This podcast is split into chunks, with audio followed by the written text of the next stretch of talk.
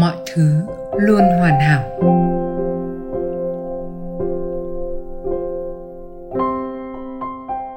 Cái tôi thì không chấp nhận mọi thứ luôn hoàn hảo được. Nếu động vào đời tôi thì sao mà hoàn hảo được? Nhà tôi cháy, điện thoại tôi hư thôi, là thấy không hoàn hảo nữa rồi. Nhưng ở góc độ của biết thì mọi thứ luôn hoàn hảo mọi thứ là ảo ảnh hiện ra long lanh và tan vào biết, nên nó không có vấn đề gì hết. Mà cho dù có vấn đề gì, thì vấn đề đó cũng chỉ là biểu diễn hoàn hảo của biết, nên cũng long lanh nốt. Nên khi nhắc mình mọi thứ luôn hoàn hảo, thì buộc con phải quay về góc độ của người nhìn là ai cái gì có thể thấy mọi thứ luôn hoàn hảo? Mọi thứ luôn hoàn hảo là khi con chuyển từ góc độ cái tôi sang biết. Khi con hiểu mọi thứ luôn hoàn hảo, thì con không muốn giải quyết những chuyện lò buồn đó nữa. Cái đấy không đáng sợ, mà cái đáng sợ là sự ngu dốt của mình với nó.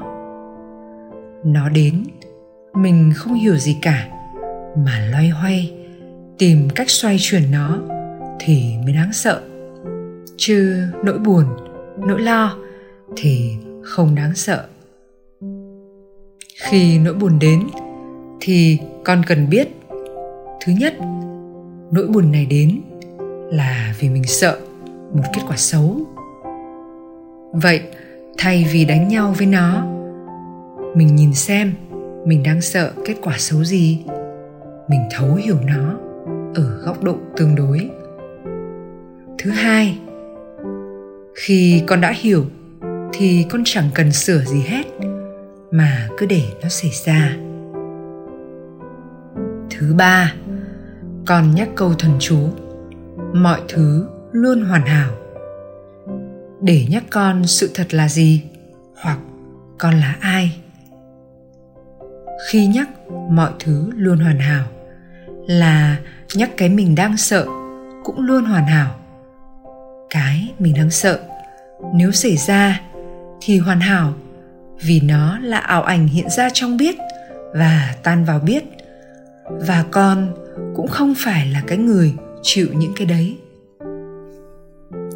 Khi bên trong con có một cảm xúc tiêu cực nổ ra thì hãy thấu hiểu nó ngay tất cả các cảm xúc tiêu cực đều đến từ nỗi sợ một kết quả tiêu cực nào đó. Còn có thể gọi nó là sân hận, ghen tị, kiêu ngạo, vân vân. Hãy cho nó xảy ra, dù là bất kỳ lý do gì. Vì khi con cho nó xảy ra, thì con mới thấy được bản chất của nó. Còn nếu con đánh nhau thì nó thành thật. Nó rất nguy hiểm. Còn khi nỗi sợ xảy ra rồi thì nỗi sợ chỉ là nỗi sợ thuần túy, chứ không có vấn đề gì cả. Khi con có sự thật rồi thì con rất tự tin. Làm gì cũng chẳng sai cả, không thể sai nổi. Nó là biểu diễn của biết, thì làm sao mà sai được? Đời con, thực chất là đã ổn sẵn rồi. Nó đã hoàn hảo ngay từ bây giờ, chứ không phải sẽ hoàn hảo, không phải đợi thêm gì nữa. Nó không hoàn hảo là do cách con nhận thức, chứ việc xảy ra với con đã xảy ra với con và sẽ xảy ra với con cực kỳ hoàn hảo. Con nhận thức rằng đây là tôi.